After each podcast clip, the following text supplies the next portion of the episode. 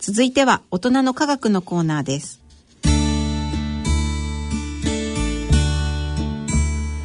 ご機嫌いかがでしょうか？慶應義塾大学大学院理工学研究科鈴田春奈です。ご機嫌いかがでしょうか？東京大学政策ビジョン研究センターの山野ひ子です。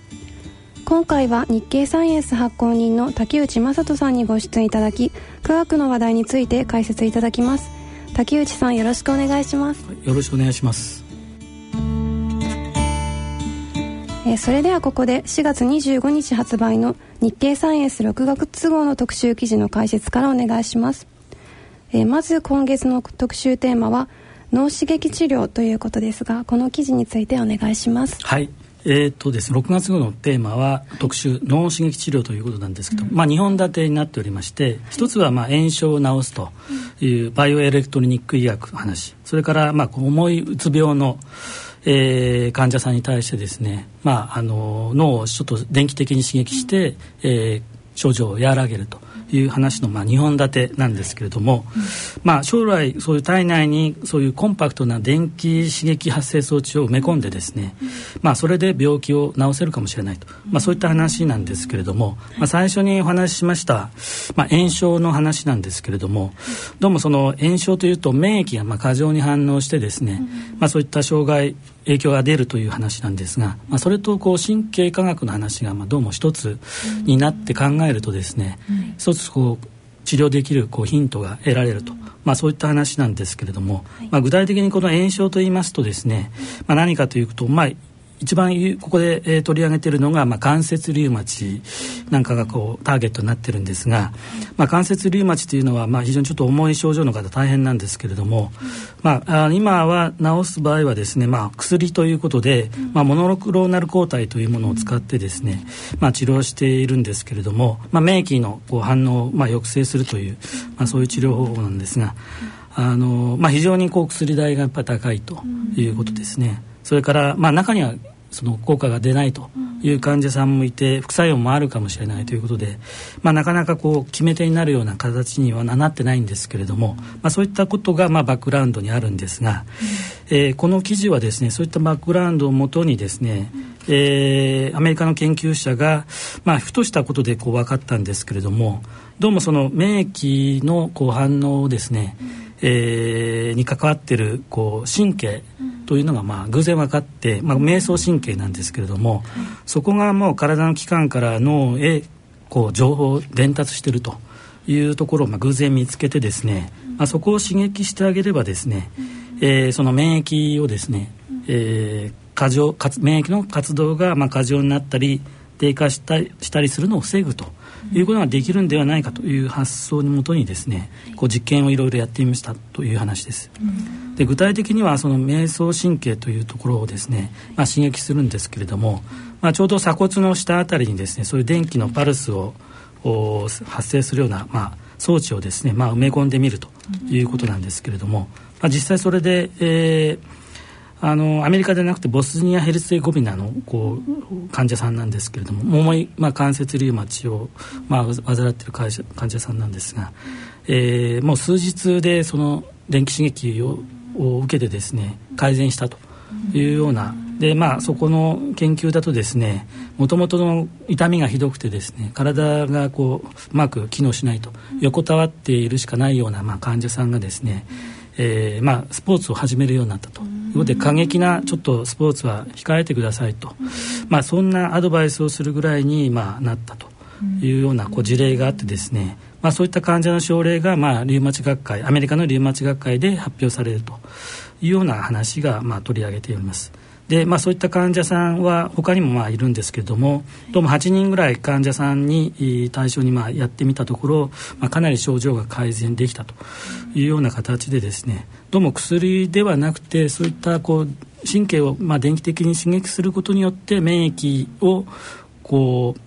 コントロールするというようなことによって、えー、そういった炎症を防ぐというような、まあ、そういった電気的な刺激治療電気的な刺激によって治療するっていう、まあ、技術といいますか世界が今後広がりそうだというような話を特集しております。それともう一つのテーマがですねこれもちょっと重い話なんですけれども、まあ、難治性のうつ病の患者さん。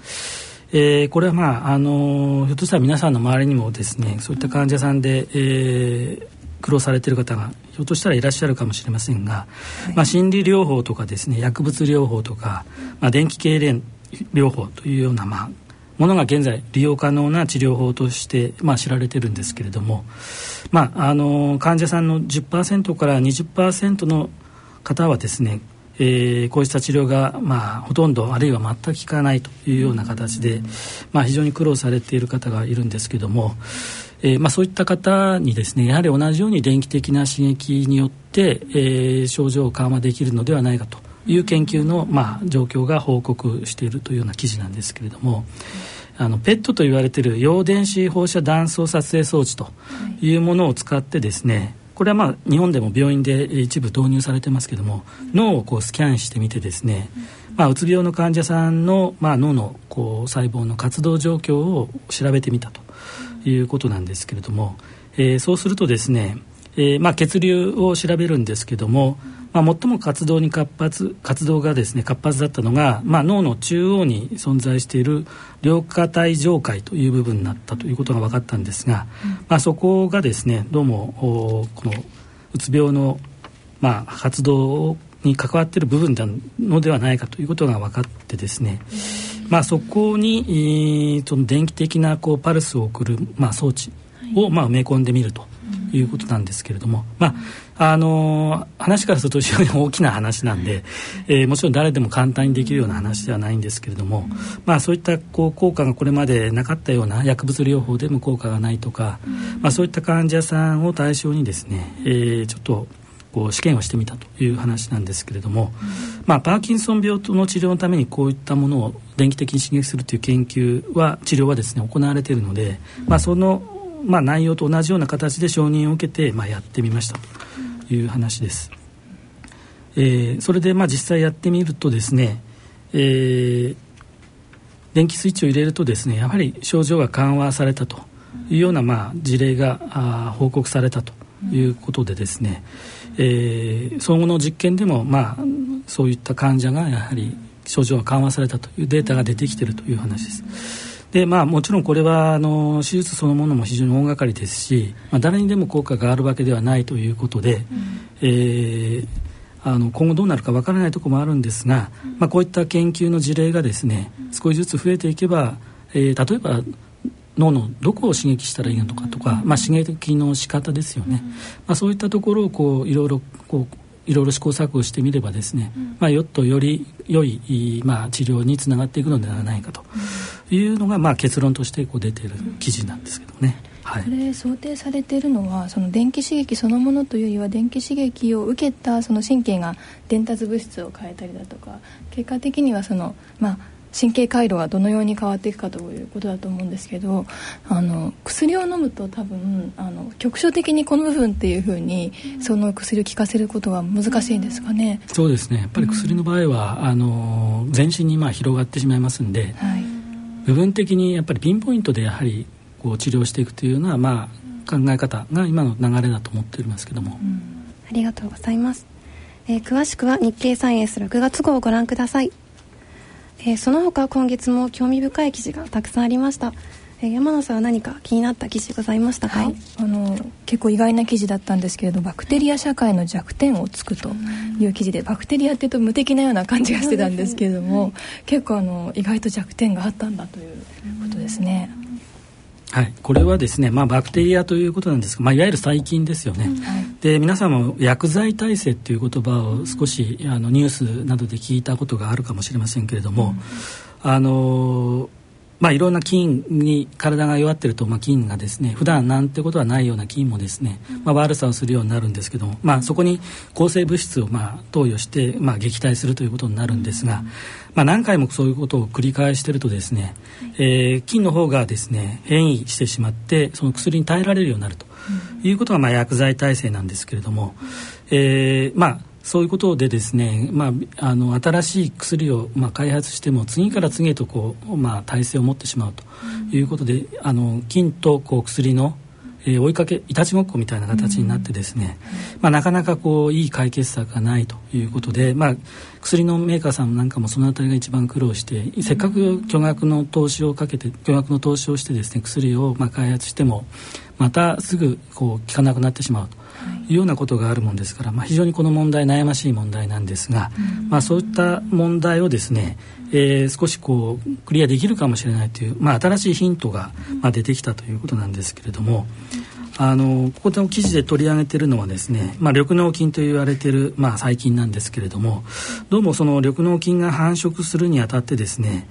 えーまあ、粘着物質といいますかそのバイオフィルムというのをまあ出してみんながその菌がねみんながそれを利用してこう繁殖に使っていると。いう、まあ、仕組みがあるんですけれどもそのみんなで使っている公共剤と言ってるんですけれどもそれを攻撃するという間で菌そのものを攻撃するのではなくてその菌がこう繁殖していくのに使みんなで菌同士で使っているまあものをそれを攻撃するとひょっとしたらこううまくいくんじゃないかとそういうアイデアをもとに実際やってみたという話なんですけれども、えー、まああのそういった菌菌がですね作る、まあ、公共剤が、まあ、なかなか手に入らなくなるということになって結果的に、まあ、繁殖が抑えられるということが分かりましたと、まあ、いう話でですね、